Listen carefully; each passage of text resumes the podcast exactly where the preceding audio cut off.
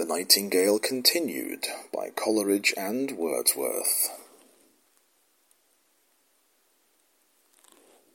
Stirring the air with such a harmony that should you close your eyes, you might almost forget it was not day.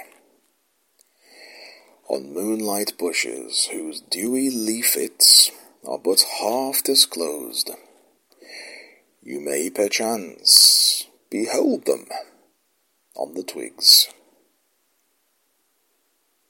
Their bright, bright eyes, their eyes both bright and full,